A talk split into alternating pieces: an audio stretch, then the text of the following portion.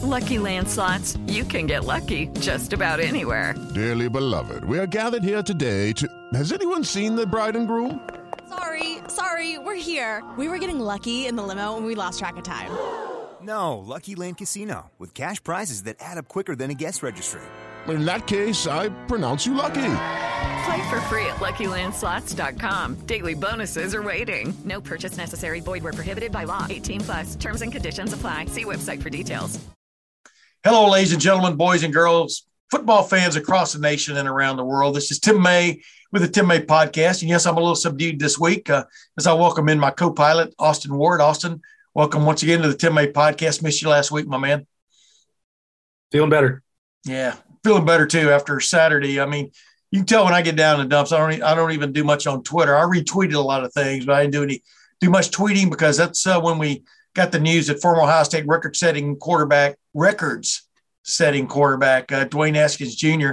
had been killed in a bizarre uh, early morning uh, accident in in Florida, right out right outside the Fort Lauderdale airport. Uh, it was for some reason or other he was walking on I five ninety five um, by himself, and uh, according to the police, got hit by a dump truck while, while he was trying to cross the lanes of traffic there. And it's still, as you and I record this on a, a Monday afternoon, it's still sort of stupefying and also a mystery of why he was where he was. But that doesn't lessen the shock of finding out that uh, Dwayne Haskins Jr., one of the great people you and I have ever dealt with, uh, was by himself walking in the middle of a Florida freeway. it doesn't change the fact that he was one of the great people you've ever met.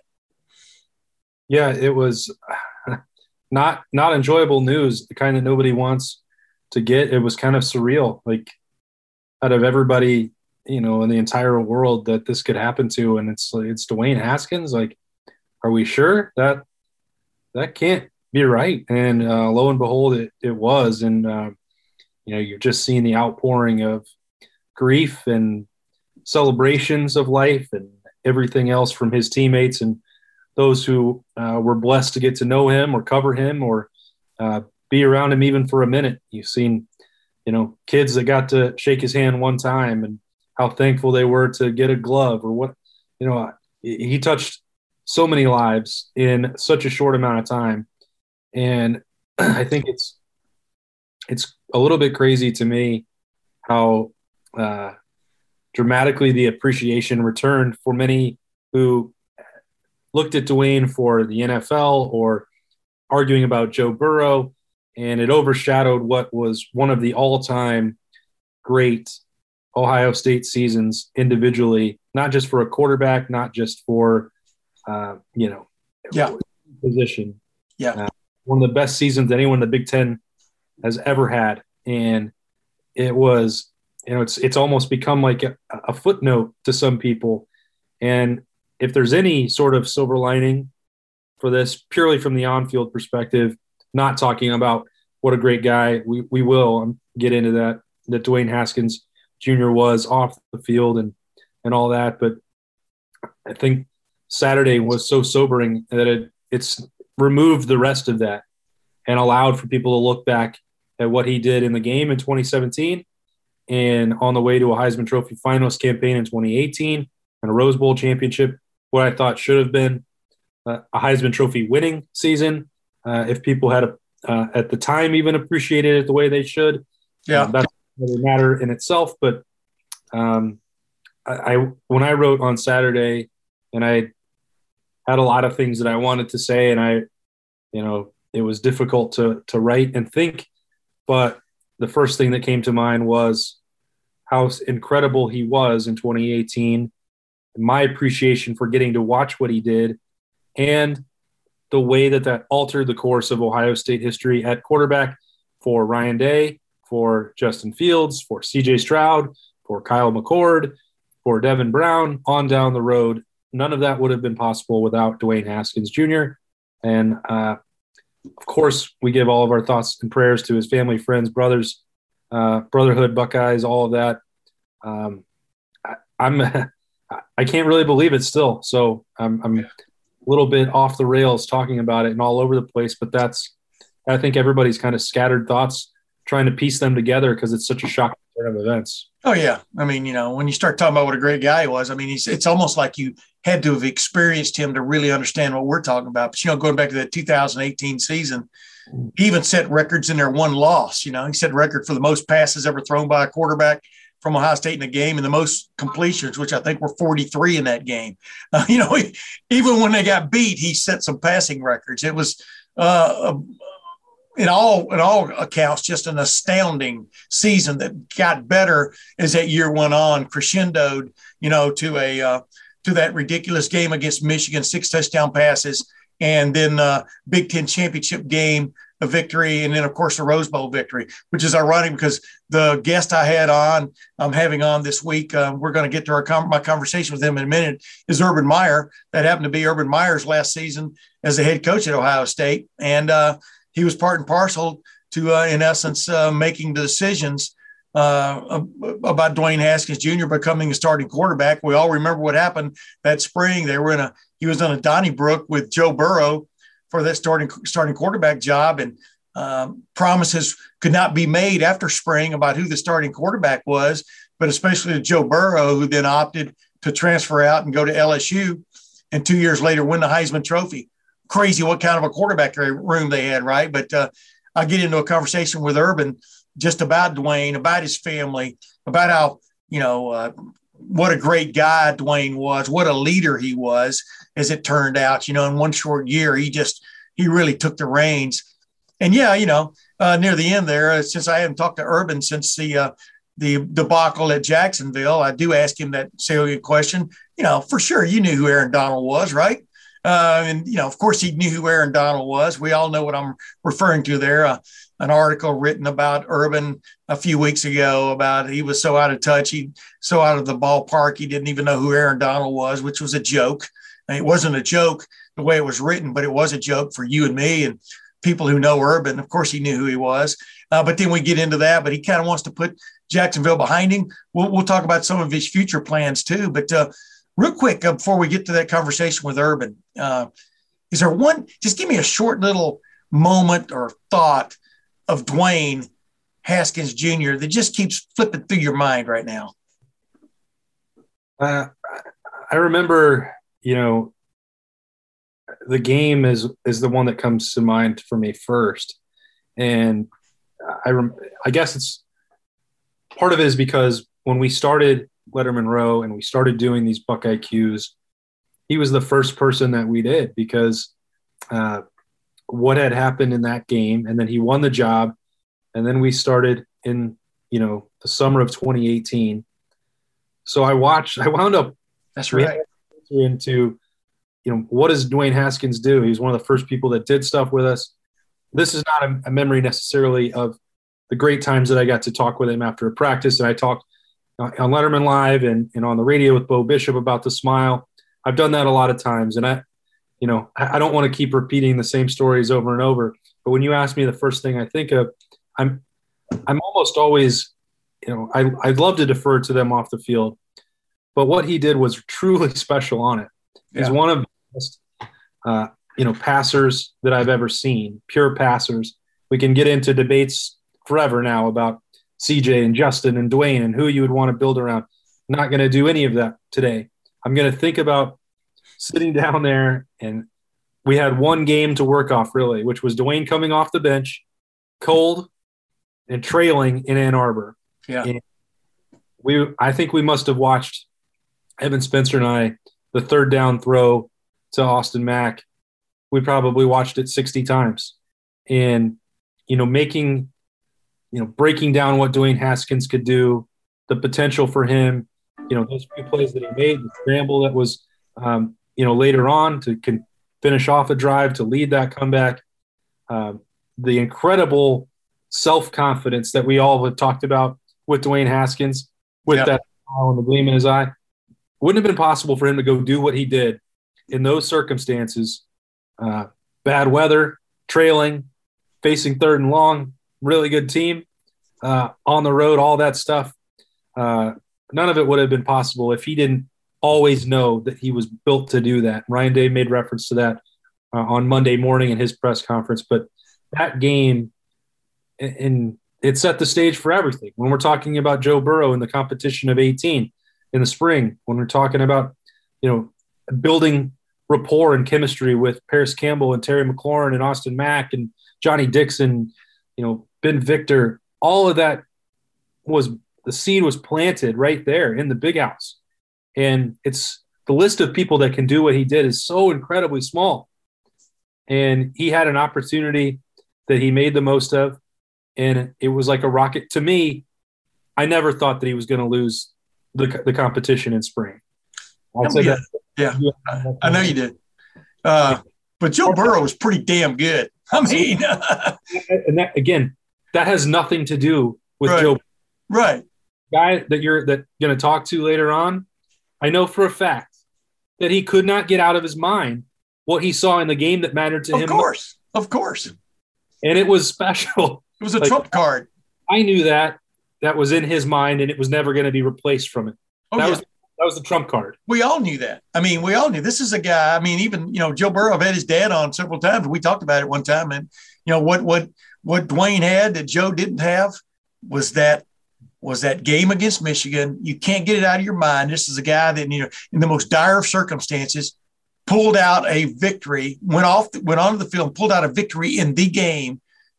Crazy. I mean, if you if that doesn't show you number one, he can throw the ball, but number two, that he has poise.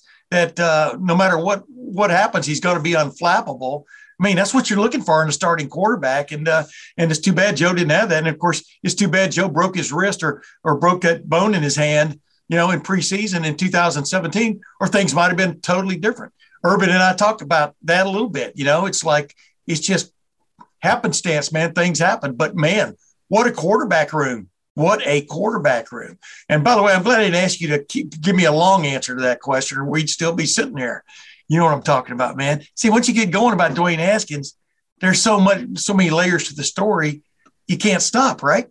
I just, I feel strongly about it that he hasn't got. He's just due.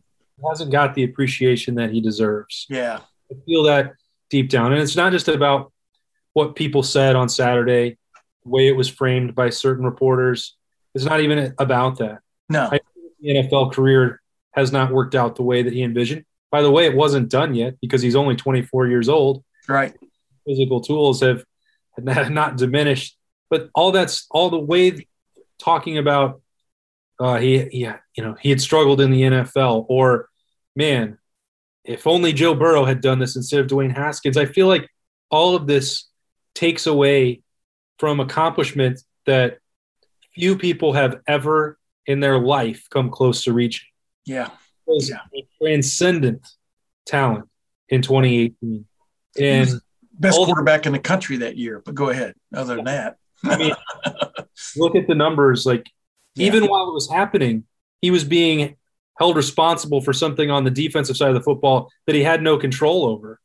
You mentioned the Purdue game, and the way that it was perceived even at the Heisman. I wrote then that I thought he was snubbed and that he deserved to win. The numbers were just they're hard to fathom, and especially when you place them in not just historical context at Ohio State, but the Big Ten as a whole.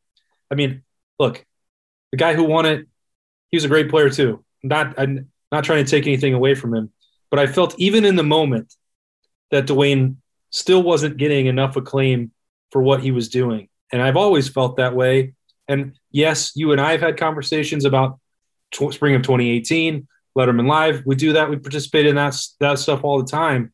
But I always try to keep in mind this part of it, which was that he went in with a lead. Yeah. He was Joe Burrow was going to have to do something all, out of this world. Oh yeah, yeah. Of what happened in 20. Well, I know, but a lot of people revisionist history. I mean, you know, and I remind people in 2018, you know, Joe became a great player in 2019. In 2018 at LSU, he was not a great player. Uh, and but that's you know that's just to argue about. Joe Burrow is an, an incredible quarterback. So was Dwayne Haskins Jr. You know, and uh, if if Joe Burrow could have accounted for more than 54 touchdowns that year in 18, including 50 throwing passing touchdowns, which were a record, over 4,000 yards passing, uh, which Dwayne Haskins accumulated also, which were both Big Ten records. uh, more power to it. You know what I mean? And uh, but we'll never know. What we do know is that Dwayne Haskins Jr. is gone way too soon, way too soon. And that's why I have this conversation coming up with Urban Meyer about this fellow who ended up being Urban Meyer's last starting quarterback in college football. And let's get right to that. My conversation with Urban Meyer. Urban Meyer, thanks for joining me again on my podcast, my man. Uh, uh, under some tough circumstances, though, we're we're talking about uh, Dwayne Haskins Jr., the sudden passing of Dwayne Haskins Jr. in a horrific accident down in Florida. But, uh, you know, I think of Dwayne Haskins Jr., I think of his smile, I think of his intelligence, uh, I think of his uh, personality, just a great guy to be around. And uh, just a, what's the first thing that comes to mind for you with when I say the, the two words Dwayne Haskins?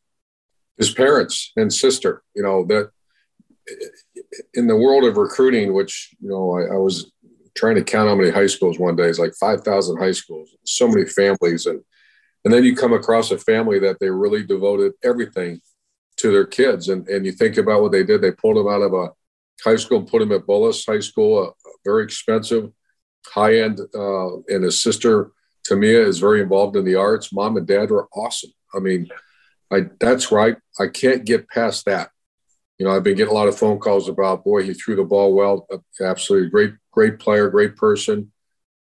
Uh, I know he's in a better place because his faith is so strong, but yeah. the people that are hurting the most are his friends and then his his parents and sister. I, I mean, I'm I'm thinking of that. I think about that 24 seven. Yeah, and, and, it was stunning news when you hear something like that of a of a young man passing so so early in life at 24, 24 years old, right? I mean, it's just it's hard to wrap your head around, isn't it? Yeah, it's it makes no sense. And then not that it's our job, but you start getting details and you're you're asking. I ask people, I was like, what what happened?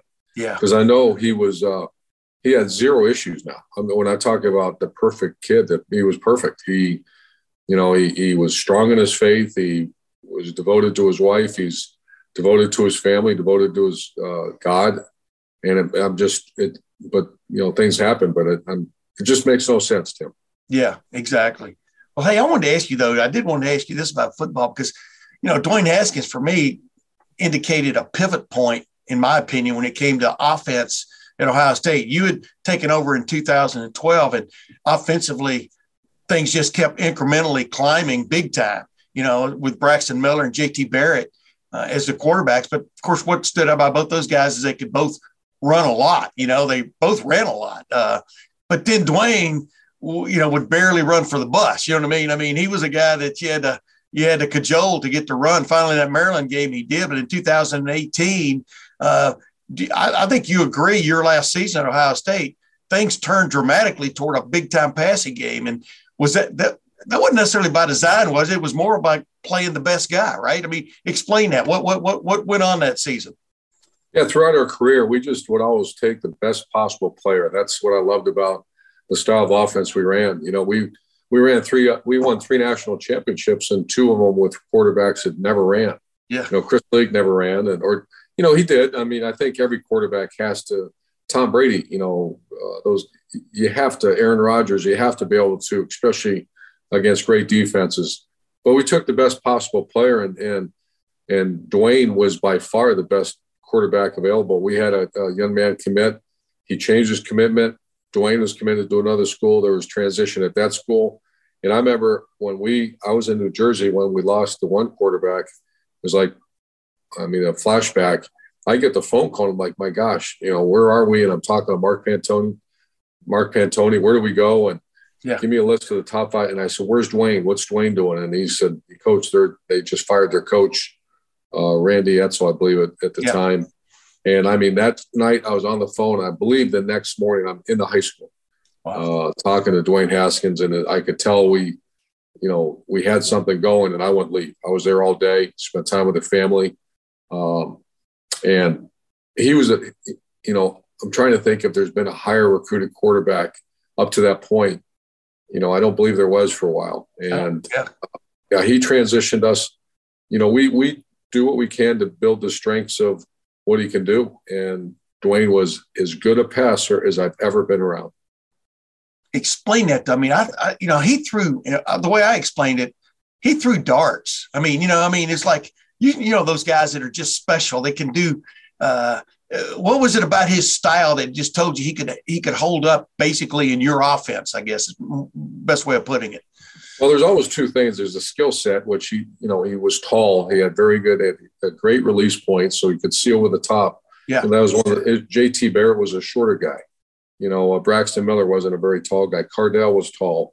Uh, Dwayne could see over, had an excellent release point. So number one is skill set, and he had it all. You know, and it, I wouldn't say he's a 10 out of 10 in arm, but he was a nine, 8.5. I mean, he was a very accurate. Now I'm talking about when I say 10, 10 is the best arm in the NFL. Yeah. So he uh, had very good arm strength. He had his accuracy was a 10 and his anticipation and vision were 10s. Yeah. And then on top of that, yeah, people don't realize this. He was brilliant. And Ryan Day and Corey Dennis did a great job with him, but he would come in on Sunday, spend a lot of time. And I, I want to say throughout his last year at Ohio State, the protection, because the quarterback's in charge of everything. If he sees pressure coming from his right side, he's got to, that's his job to fix that because you can't block everything. You got to block what's coming. And he was, he, he rarely, if ever, missed protection checks. So skill set, and then you start going the intangibles, intelligence, competitive spirit, uh, work ethic, and he was fantastic you know, uh, I had I talked with Shawn Springs uh, way back when, and uh, obviously Shawn helped nurture him. You know, former Ohio State cornerback, and uh, just talk about how what a student of the game he was. He he couldn't get enough. You know, when it came to you know defensive uh, deciphering defenses, everything else like that. I mean, that that showed up, right? I mean, this guy became a star his first year as a starter, and uh, you don't do that just like you said by snapping your fingers, right? No, he was one of those guys. He, you know, in, in this new generation, he was a quarterback camp kid. So he, he saw that one video of him coming to Ohio State, but yeah. he was he was trained. There was a guy named Bryson, I believe his name was, that I went to one of the workouts. First of all, I even brought the coach, the guy who trained him. I brought him into work to, so our coaches could watch uh, the workout they put That's him right. through. That's so right. he was extremely well trained. And what's interesting, Tim, is a lot of these kids that get this quarterback training their whole life, a lot of them get burnt out. It's like that that kid that's a baseball player and his dad has him in, uh, you know, all these all star camps, and by the time they become a sophomore in high school, they can't take it anymore. Yeah. You know, Dwayne was a camp kid, but he got better and better and better, and I I knew he was going to make it. You know, you know, everybody taking shots at him in the NFL. He was good. He was young, inexperienced. You know, this world we live in right now, man, it's nasty you know, it's it's mean. It's you know, give the guy time. Yeah. You know, I think he was in a perfect situation to learn from Ben Roethlisberger, and then I thought he was going to make a run to be the starting quarterback of the Steelers. As a matter of fact, I know he was. Yeah. Hey, Urban, isn't it crazy when you think about it that he and Joe Burrow were competing for the starting job at Ohio State in that spring of 2018? I mean, isn't isn't that crazy when you think about it? I mean, what the stable you had there? Well, I sent a group text out last night. I just was in, in prayer and thinking about, you know, I, like all of us, you can't stop thinking about it. And I sent a text message to Cardale Jones, to JT Barrett, and Joe Burrow. And I thought, you know, man, I love you guys. And, you know, think about that room. Yeah. I'm not just talking about the quality of player, the quality of person. You know, here's Cardale Jones, who's a legend at Ohio State, the national champion. You got JT Barrett, one of the most competitive, you know, Big Ten, one of the best quarterbacks ever to put on a helmet at Ohio State and in the Big Ten. And you got then Dwayne Haskins and Joe Burrow, two first rounders. Joe Burrow's could go down in history as one of the great NFL quarterbacks now. So we had them all right there. Hey, dude, there's no re- there. Uh, I, I can't imagine you ever being a college head coach again. Now, you know, you can take that with a grain of salt. I, actually, you could do it in a heartbeat. But with the transfer portal going, you know, like Joe, I mean, your your clock is ticking once you start once you start your college career and stuff. And uh, and you were sitting there, you and uh, Ryan especially had quite the dilemma there to deal with, right, in 2018, because you had two guys who were capable of leading that football team. And how tough was that when you look back on it now? Well, Joe Burrow was a starting quarterback. He broke his hand, I believe, seven days before our first game. Yeah. And on contact, broke his hand and his throwing hand. So he's going to be out for two, three months. And uh, Dwayne Haskins was still young. Everybody forgets how young this guy was. And Joe Burrow was going to be the backup quarterback unless Dwayne beat him out. But going into the game, it was going to be Joe. Yeah. And so Dwayne goes in. Dwayne's very young. Uh, you know, not a great leader yet, but you saw it coming. And then uh, the Illinois game in the rainstorm, he doesn't play well. He throw he drops the ball, they run it back for a touchdown, and he just and then the second or the, the second half, or that we were beating Illinois pretty good, and I saw something. I saw him grow up right in front of me. And then of course the next week was legendary. JT Barrett gets hurt. He goes in. We're down. I want to say we're down seven points, and uh, against the number one defense in America, and he runs, scrambles, drops his pads, get extra yards, hits a third down pass to Austin Mack, and we we beat in on the road. We beat the team up north, and I went into the spring with Ryan Day, and we thought, okay, we have two great quarterbacks. This Joe Burrow guys. I mean, you know, he struggled a little bit early, but man, is he coming on? Yeah. And he's tougher than nails, a great leader. All the things you see now, we saw that. But we've kind of took the approach that Joe had to beat Dwayne out, and it was very close. But at the end, uh, we went with Dwayne, and obviously we love Joe. Joe handled it perfectly, his family, and it wasn't one of those. He wasn't running from anything. We all agreed he deserved to be a starting quarterback somewhere, and uh, to this day, we're still very close. Uh, with with Dwayne, like I said, you guys went giddy up when it came to the passing game. A lot of a lot of forces came into being there. When was it that you just you told yourself, yeah, this is going to be our. Obviously, you had to miss those first three games of that year as being the head coach and stuff in the preseason because of a ridiculous situation. But we won't get into that. Uh, bottom line is, when did when did you just say yes? This can be our offense now. You know what I mean? I mean, uh, we we have a quarterback who you have to like basically kick in the rear end to run. But yes, this is the way we're going. Was that a tough was that a tough transition for you, or did you just go, let's play to our strengths? Yeah, it was tough. I don't. I believe in balance. I know. I believe. I believe the toughest team wins. I always the toughest team will win. I believe in run and stop the run, and maybe that's a little old school, but every year the teams that usually win national titles are because you have a great run offense, and and we weren't very good that year in run offense, and we had some struggles, but we had elite receivers, and you had a quarterback that could do things that I've really not seen many quarterbacks do. So we had, and our defense struggled that year, so we had to yeah. score a lot of points. And Ryan Day uh, was our offense coordinator and, and, did a really, really good job with the pass game. And we, we did. We played to his strengths. But, I, you know, I, I, I think that was, you know, Nick Bosa uh, got hurt and we didn't get him back the rest of the year. I believe Chase Young had ankle sprains. That team could have won the national title. Yeah. You know, that team was good enough on offense. We had those great receivers, Terry, Parris, and them. You had uh, defense struggle, but we had good players. Yeah. Uh, but when Nick Bosa went down, you know that hurt us. But uh, I like balance, but we had to. We weren't playing well on defense. We had to score points. Yeah, yeah. Hey, Urban. Uh, last thing about about Dwayne. When I, like I said a while ago, what come, what stands out? You know, when I say his name, but man, I think about his smile. I think about his personality. I think about his ability to both be joked with and and to give jokes. Uh, just just a kind of a great guy to be around. Is that the best way of summing him up? He was a guy that every day, I mean, it's almost he had the same routine. I, I, was ironically, Tim, I was there with my grandkids at the Woody Hayes facility when I found out the news, and I was with Corey because it was the weather was terrible. So yeah, uh, we took him in there, let him run around. I walked by the hot tub.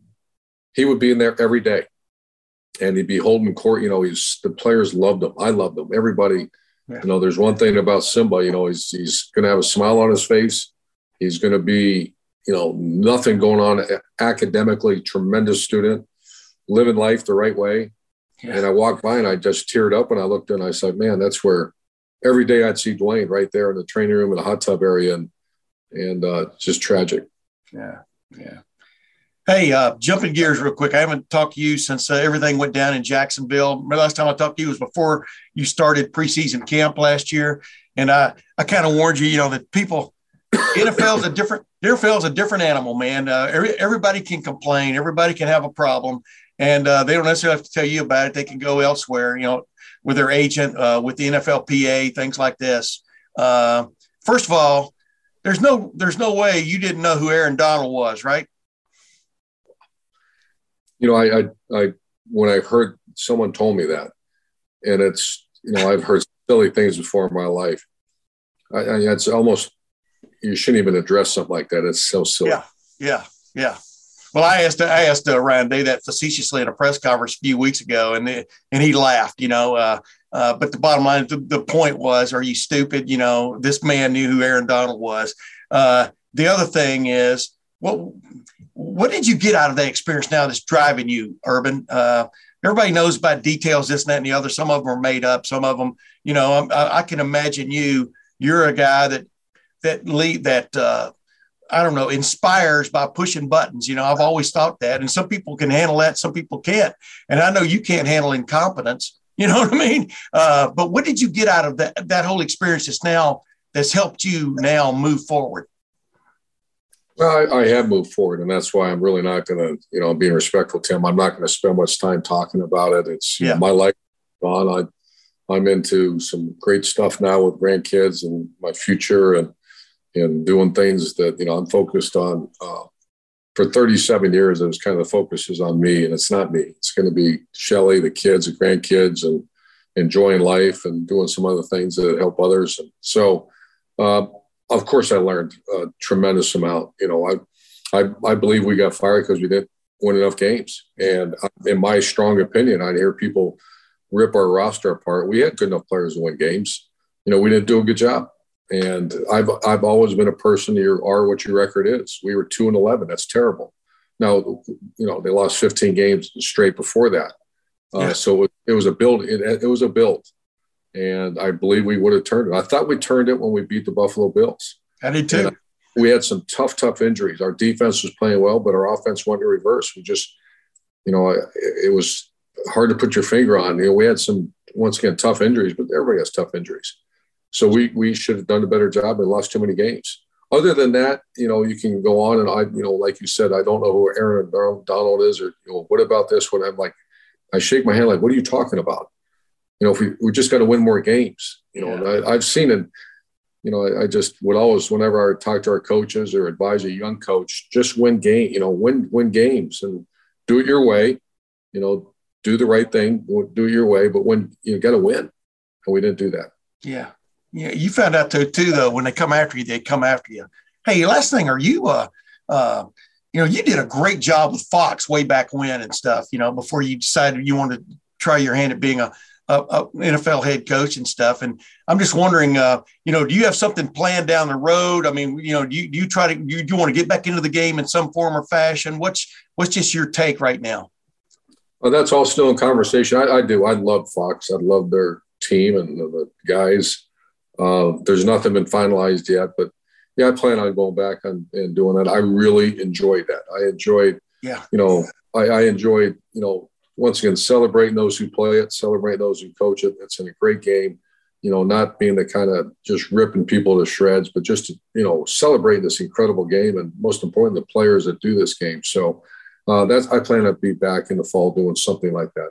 Oh, that'd be great because I mean, I thought, you know, for example, when you were at Fox, that became the, the pregame show to watch, you know, and I think a lot of people agree with me on that. But uh, Urban, uh, best of luck to you, my man. And boy, tough circumstances with Dwayne, uh, just boy, just you can't, like you said, you can't wrap your head around it, right? I mean, it's like uh, uh, just I, I, I, last thing I, I talked with Dwayne several, quite a few times actually when he was at Ohio State. And what got me, like you talked about earlier, was his intelligence but his depth and he he wanted to know things about you too. You know what I mean? It wasn't a he wasn't a selfish guy. I mean, that's no. that, that's rare almost these days, isn't it? I mean, go ahead. Well, I, I get home from I mean, every, you're numb when you hear the words, and I, I you know I sent out a text to Parris Campbell, Terry McLaurin, Johnnie Dixon, and and I'm yeah. just like numb. And Corey Dennis was really close with him, and I get home and Nikki has tears in her eyes. She goes, "That's Troy's favorite player. Troy's my grandson." Yeah, that's not by accident. No, you know, Troy was at practice all the time, and here, here's, you know, Dwayne Haskins, who was the nicest, you know, and sincerely nice. He would. You know, I have a picture of him holding my grandson, and and that was that is Troy's favorite player at Ohio State. Think about that. That's yeah. not by accident. Yeah, yeah. Ladies and gentlemen, Urban Meyer. Urban, we'll be talking, I'm sure, a lot more, man. I appreciate you. Yeah, let's do this a lot, Tim, especially during the fall. You got it. Yeah, I appreciate uh, Urban Meyer coming on the Tim May podcast. He and I may be doing some things in the fall uh, as things shake out. We'll see how that goes because, uh, you know, Urban has had his has had his troubles over the over the last years uh, since taking that Jacksonville Jaguar job and being summarily dismissed. Uh, uh, but uh, Austin, I mean, you know, he's still Urban Meyer. He's still one of the winningest coaches in college football history. He's probably going to be on a television screen somewhere near you in the fall, I do believe. I'm talking about you folks out there, not just me and Austin. And uh, I'm kind of looking forward to that because I thought he was really hitting his stride uh, that second year doing those Fox broadcasts, uh, pre pre-game Fox broadcast before he decided he wanted to dip his toe into the NFL and ouch did that hurt uh, coming out of it. But you notice I did ask about the Aaron, Aaron Donald situation about whether he knew Aaron Donald was. And, you know, you saw the look on his face. And, uh, you know, it's funny how people take an anecdote unsubstantiated from somebody else and just run with it.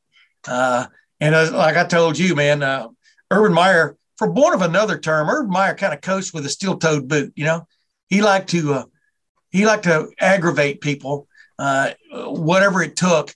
You know, don't tell me about what you've done. Tell me what about what you're doing uh, to, to make this team better, uh, stronger, faster, whatever. And, you know, that was a tough season for him to endure, wasn't it? Yep. And uh, I don't think that Fox will have a lot of doubts about bringing him back in because he was very good uh, at that work on Big Noon Kickoff. And, uh, you know, I think he would use some of that steel toed boot that you referenced to uh, needle those guys back on the panel with him. And I think they had a good thing going. And, yeah I think a lot of people wish that he hadn't given that up, including Fox. But yeah, if, if he's got an opportunity to go back there in some capacity, I'm sure that that door is not closed on him. Um, you know, I, I think that a lot of that stuff that worked out in Jacksonville didn't. We said this a couple weeks ago. It wasn't a surprise. Now, I think pretty confident saying that he was aware of the best players in the NFL because he tried to recruit them all when he was a very, very successful college football coach. So yeah. Uh, context is important for all that. Uh, I know it. I know he gave it. He doesn't do anything at half speed, so I know that he gave that his best effort. It didn't work out, and he's still going to need something to fill that that void on weekends in the fall. And I I feel like I have a good grasp on what that's probably going to be. Yeah, you know, and it's funny because uh, you know, warn him's not the right term, but you know, in the NFL, I did point out, you know, before he even started the job back back middle of the summer last summer, that uh, in the NFL you got you got players who will tattletale on you to the NFLPA, and you've got coaches who will gripe to their agents who will then leak it to whatever about yeah well it's not my guy's fault it's the head coach's fault you know what i mean type thing and then the snowball gets rolling on you and that's exactly what happened to him. I mean if you weren't, you know, when he was hired there as the head coach, he wasn't going to presto changeo, you know, whatever, change into like some other kind of coach. He was who he was. You know, this idea about his work ethic and stuff that was questioned in that one one article we're talking about, which I won't even name, but uh, you know, Urban Meyer's always been early to bed, early to rise, getting after things, et cetera. Truly didn't believe any of that aspect of it. Uh, but it is what it is now, and life will move on. Let me ask you this: Speaking of life moving on, uh, the one thing in this upcoming Saturday spring game for Ohio State, right now considered one of the top four teams in the country, probably going into next season because it's got the great quarterback returning as CJ Stroud. Everybody knows about the receiver corps, et cetera. They can't be any worse than they were on defense last year. Like I said, like I told you, if they're just 25% better, I've said that a million times. That's a million and one. They're going to be a much better football team. They're 25% better on defense. But just what's that one? What's that one thing you're curious to watch? That one position group you're curious to watch on Saturday in the spring game, if in fact they do any kind of real football. Yeah, I, I don't think it'll look that real. They they tend to go with the tempo. Yeah. That's you know, from 15, 20 years ago, um, sort of my philosophy for evaluating the spring game has changed to thinking you could leave it with a, a better idea of the depth chart to trying to just understand what the pieces look like for the passing game and the pass defense. It's, you know, there's going to be some relative live elements to that. That's the closest thing that you're going to have to game competition is when they're throwing the football. So I don't need to see anything for TreVeyon Henderson, Miyan Williams, maybe some of Evan Pryor out of the backfield, but it's going to be the matchups with the best collection of wide receivers in the country against a secondary that I think is dramatically improved. So, and to narrow it down for you further, you know, Cameron Brown and Denzel Burke are, are returning starters. I, I don't think there's a lot that they have to prove or show on Saturday. We've seen and heard a lot about Jordan Hancock and Jakailin Johnson. Yep. These are going to be some opportunities. I don't know who, you know, how they'll draft the teams, who they'll be lining up against. I do know it can be anybody in the top six for Ohio State's wide receiving corps, and that's going to be a test and a chance for them to show in front of 50, 60, 70 plus thousand people what they can do. There's pressure that comes from that. It's, even if it's not a live game, you know, they neither one of those guys had regular opportunities to get in the lineup and play defensive snaps and play cornerback last year. Um, you know, a couple glimpses and then some special teams before the injury for Johnson. These two have super high ceilings, and they took to the offseason workout conditioning program, had great, you know, winners. Yeah. Uh, held their own when we've got opportunities to see them. Jordan Hancock was out there with the first unit on certain days when Cameron Brown was, uh, you know, getting some rest and on a limited pitch count. I, look, Cam Brown, Cam Brown doesn't need to play Saturday. So both of those guys are going to have reps and chances to run around and, and one-on-one coverage opportunities. I cannot wait to see how they handle it. Yeah, it's funny because uh, Dom Tiberi on uh, Wall to Wall Sports uh, on Sunday night was grilling me on what do I expect to see from the defense, you know, that's different, whatever. And I kept telling him, you know, uh, you know, really, I don't expect them to show us a whole lot of the new wrinkles. We'll see a few things. We're going to see three safeties on the field a lot because I think that's you got to practice sort of what you're coaching, right, to a certain extent. Uh, we're going to see the linebackers playing, but I think they kind of I think they kind of feel pretty good about where the linebacker play is right now, at least from maybe the top four guys there. They're only going to play two linebackers a lot of the time. But, it, you know, for me, it, it kind of zeroes in on I like to see a couple of matchups if they go good on good, you know. I'd like to see Paris Johnson Jr. Against Jack Sawyer a few times. You follow me? I'd like to see Donovan Jackson against uh, against uh, Tyleik Williams, who, who, I really believe is going to really emerge. For example, I, I mean, just kind of like just microcosms of things are what I'm interested in seeing. But uh, I am interested in if they go with good on one, you know, good, and then second team, third team. I'm interested to see who the three safeties will be out there. For example, if they if it's the number one defense on one side of the ball, and uh, and also envision okay, I'm seeing this, but I'm also seeing Josh Proctor, you know, who we're, we're sure is not going to play in the game. I think we'll get to see him warm up some probably and uh, do a few drills and stuff. But uh, I'm interested because that is, as you you and I both chronicled, that is so key to what Jim Knowles is going to be doing this fall is having those three safeties almost play, you know, like a motion offense in basketball of knowing what each other is doing at any certain time. Uh, the coverage situations, uh, um, just right on down the line of getting people lined up, Tanner McCalister, et cetera, in this new Jim Knowles defense. It'll be curious to see how much we see of it, but we got to see a little bit of it. Don't you agree? Yeah. And I mean, it's what they're practicing, right? That's the other hard part about this because I don't expect Josh Proctor to play on Saturday. Yeah. Uh, no, there's no reward for that, only no. risk. now, the same may wind up being true for Kourt Williams, uh, but I think it's just he was limited during that student appreciation practice. I think it's just a little bit of a, you know, minor precautionary thing with with the leg. And and if neither of them are out there, uh, you're getting a look at the depth, and maybe that means we get to see a lot of Kye Stokes, who uh, has that black stripe off and can go run around. Uh, yeah, fun opportunity. Um, make the most of that. That boy, um, people are making some comparisons to Malik Hooker for Kye Stokes, and that's a lot to put on somebody who is an early enrollee.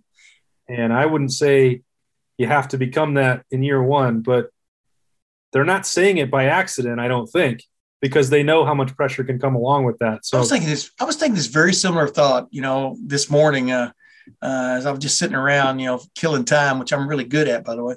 And uh, I was just thinking, you know, before Dwayne Haskins Jr. became the quarterback at Ohio State, you know, the sort of the model was maybe probably Troy Smith, you know, about just lighting it up. I mean, JT Barrett had a ridiculous four year career, which everybody seems to have almost forgotten about. But oh my goodness, the records he left with from a career standpoint will probably never be broken in this uh, one and done era or two and two and flu.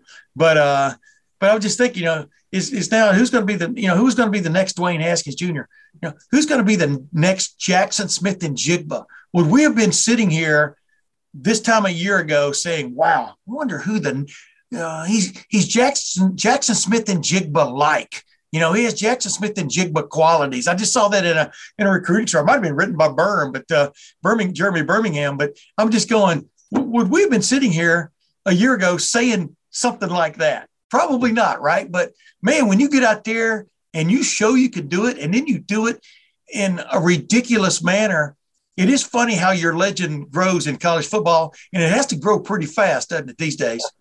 You got to strike quickly. I mean, Malik Hooker did. Yeah. Uh, one year really in the starting lineup after yeah one year man. Revolutionized the position. Dwayne haskins did it in one year. Jackson marshon lattimore one year. Real of real you're exactly right. I mean it is crazy and then you're looking for the next marshon lattimore you know? You're you know it's just crazy i think you agree with me on that hey uh, one last thing uh, uh, the battle i've really kind of i'm curious about i told you this before spring started you know I think we're going to see a lot of Devin Brown and Cal McCord in that game. You know, and let's face it, we left last year's game. You know, we kind of understood where the coaches stood when it came to the quarterbacks, but really Cal McCord had the kind of game you left there talking about. You know, you you really you left there talking about this kid after he got his feet under him and had a really great second half. Uh, that's a knowing who the backup quarterback is is key, isn't it? I mean, coming out of this spring, uh, not, not that they're going, not that Ryan Day is going to get up there and declare it, Although we do, you do believe Cal McCord still got the edge, of course, in that situation. But uh, it is going to be a curious time thing. I mean, a curious thing to watch, isn't it? Yeah, I think that Ryan Day's so rarely been in this situation with a second year starting quarterback and all the time to develop it. I referenced that a couple weeks ago that Justin Fields was really the first one, but uh, I don't know. Did it count uh, with all the time that he missed on the practice field and in the facility and the COVID? Like, right this is this is the first time to like really sink your teeth into it. But he also has that Ryan Day does with Kyle McCord and going through that full year of true freshman development, getting a start, getting enough reps to build off and then head into year two. And, you know, I think the roles are more clearly defined. And normally it's not that way for Ryan Day because he's trying to establish a starter and encouraging competition all the way through. Now, I don't I don't think that that means the same thing for the backup job because Kyle McCord is clearly at a different point in his development. Yeah. Like that's undeniable. Yeah. Physically, mentally, knowing the playbook, all of it. I think Devin Brown is very talented, but there, all of that stuff is going to take some time. And if you want to have a different conversation, if you're Ryan Day about who's going to start and not start at this time next spring, I get that. But I think that this year, will continue to be more unique. And there's no point in faking like there's a backup. That's the word. Yeah. Like, That's I the word. I think everybody knows it, knows yeah. the pecking order here. Yeah. And, and knows what Kyle McCord can do. Like, I get it that there's a lot of intrigue because Devin Brown's ascent was almost almost out of the blue. Ascent and commitment and recruitment and all of that to be the number one player in the country in the on three rankings.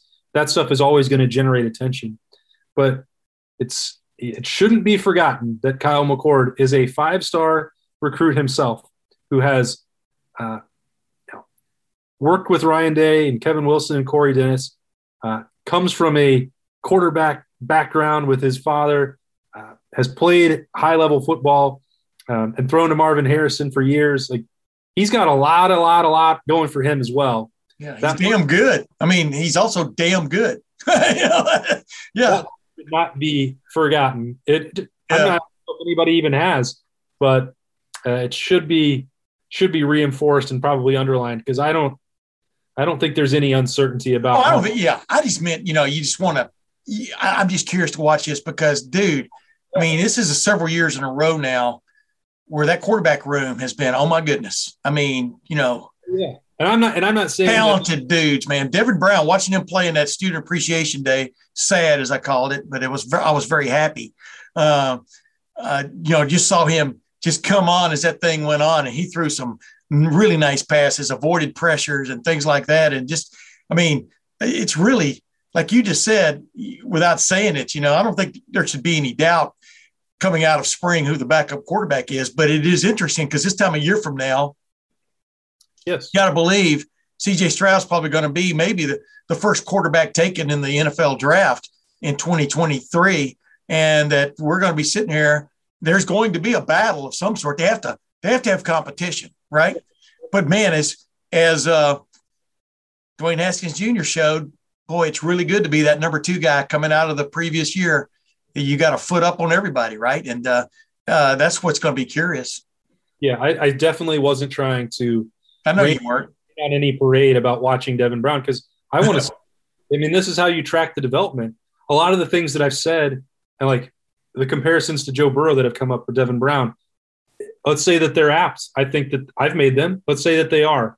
Well, part of the reason that it, we were able to track the development of Joe Burrow into that final spring game in 2018 to bring all this full circle is that you could see how far the deep ball had come from his first. You could see the physical maturation. Like you knew that there were going to be tools there, but they were raw. You knew that he could become, uh, you know, a physical presence at quarterback, but you're not that when you're an early enrollee or a true freshman. Devin Brown, I mean, he's not ready to be hit by a Big Ten defensive end. He's just he's not. That's you can look at him when the pads are off and you say, I'd be a little worried if that had to be the case. And that's not a knock on Devin Brown. Like obviously he's good, but I want to watch that evolution. You remember Joe? Remember Joe Burrow's first spring game? Remember what they did to him? He was the only quarterback without a black jersey on.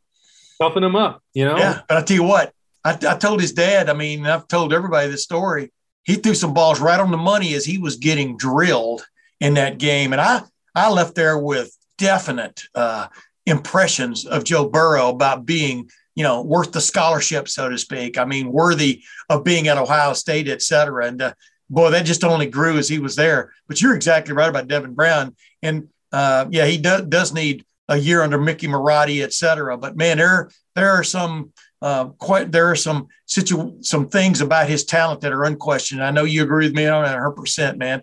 He was putting some balls on the money in that sad workout, and uh, where I was happy watching. Hey, let me ask one last thing before we go. I know we are trying to keep this short, but you know we just meander off, and uh, people can obviously tune out whenever they want to. How much of an onus do you think we're going to? How much of an onus? Just right now, just give me a nutshell answer to this. Uh, Jim Knowles, Perry Eliano, Tim Walton. Yeah. What do you think fans want to see Saturday from what's new, what's different? Are these guys are these guys really that much better than the guys they had before in those roles? You understand what I'm saying? I mean, what what would be a tip off you think for a fan watching that game? Yeah, it's it's the classic give and take of a spring game. If they create turnovers, if they get a couple interceptions, well, then you'll throw up your hands about Kyle McCord or Devin Brown and say, "Oh my gosh, these guys have the answers there. Look at the tight coverage now. Yeah. If you want to, the ideal outcome is that, you know, they throw a couple touchdowns and the secondary gets a couple picks. You know, I, I don't know that these games get so wide open. Exactly. But, you know, like if Tanner McCalister makes one play in slot coverage, swats a ball down, and announces like, "Hey, this is why I'm here. I brought this experience from Oklahoma State. Um, you know, I'm matched up against Emeka Egbuka or Jaxon Smith-Njigba and making a big play. Like you have to in these spring games, like you're going to get beat on both sides. It favors the passing attack. They're going to hit some throws. You're going to get beat deep, but you're going to have opportunity to make a couple plays. So if if Jordan Hancock bats down a ball or gets a pick, or if Tanner McCalister, like I said, makes a play, or uh, Ronnie Hickman adjusts himself and makes a you know cuts off a deep ball down the middle of the field. You have to look for two or three or four plays, and maybe it's how they line up. Maybe it's you know a, a unique blitz they throw. Not that they do that a lot in the spring game, but you know I think there will be enough sprinkled in, whether it's plays that they make or a look that they show, just to try and get through it, that you see where it's going. Yeah. But you can't focus on this is what the stat sheet looks like, and a guy got beat five times. If he makes two plays out of seven in a spring game, I'm calling that an A. That's yeah. it's not it's not set up for the defense to win it. No, it's not. And uh, like I said, there will be a lot of knee jerk reactions one way or the other. Just like like from the sad uh, scrimmaging we got to see. Uh, couple of couple of tight ends right up the seam for touchdowns, you know, uncovered. You know, I mean, if you're going to judge it just based on that, you know, wow, they've got a long way to go. But uh, you know, you saw a lot of good things in there, a lot of shakeup from the standpoint of what they were doing uh, in inside that what I call it, that core nine people. That's yeah. very interesting to me, and we'll see if it follows through in the spring game. Little snippets we can pick up because I'm telling you, we're only seeing the tip of the iceberg of what's coming. I think in the fall from this defense. Hey, Austin, once again, man, I appreciate you joining me. As you and I both know, you and I communicated on Saturday after this news broke. It's one of the more bum, bummed out days I've ever experienced, especially being in the media, because I was truly bummed out. I truly enjoyed my relationship and times I had with uh, Dwayne Haskins Jr. May he rest in peace. No matter what the circumstances are of what happened on Saturday, he always treated me with great res- respect. We had conversations like you and I have on here that didn't seem to end you know, when uh, when you thought they should have, or when maybe the SID was trying to get you to end them. And uh, he always had time for one more question, you know, which always I totally appreciate, and I know you do the same, right? Hundred percent. He's uh, going to be dearly missed. You know, I I wish that uh, he'd stuck around for one more year. Selfish, what you you talked about, um, and we'll ever, you know, it'll be one of those great unknowns. What would have happened uh, if that had gone down that path or this path? But ever he got to be a first round draft pick and live out that dream after living out a dream to be an Ohio State quarterback. Before that, he had reached his goals, and um, I know that he was at peace with those decisions that he made, and was trying to correct some others along the way to be a better, better man, better quarterback, better teammate, better uh, husband, everything. You know, he he was a man of faith, deep faith, and never pretended that uh, he was a finished product. And I, I think that's one of the real tragedies of this whole thing is that, as I said, he was 24. He wasn't done. And we'll never get to know uh, what else was in store for Dwayne Haskins. So, uh, from the bottom of my heart, I appreciate my time with him, and I hope that uh, his his family, his friends, his teammates um, all of them are able to find some peace as well. Amen. Amen. Ladies and gentlemen, uh, Austin and I'll be back next week. You're going to join me again, aren't you, Austin? Uh, your schedule, your flight schedule is such I have to work you into my crew uh, occasionally, but uh, we're going to talk about the spring game, what we learned, and some other things. Uh, but until next week, for Austin Ward, this is Tim May. We'll see you then. Hello, it is Ryan, and I was on a flight the other day playing one of my favorite social spin slot games on chumbacasino.com. I looked over the person sitting next to me, and you know what they were doing? They were also playing Chumba Casino. Coincidence? I think not. Everybody's loving having fun with it. Chumba Casino is home to hundreds of casino style games that you can play for free anytime, anywhere, even at 30,000 feet. So sign up now at chumbacasino.com to claim your free welcome bonus. That's chumbacasino.com and live the Chumba life. No purchase necessary. VGW, void, were prohibited by law. See terms and conditions 18 plus.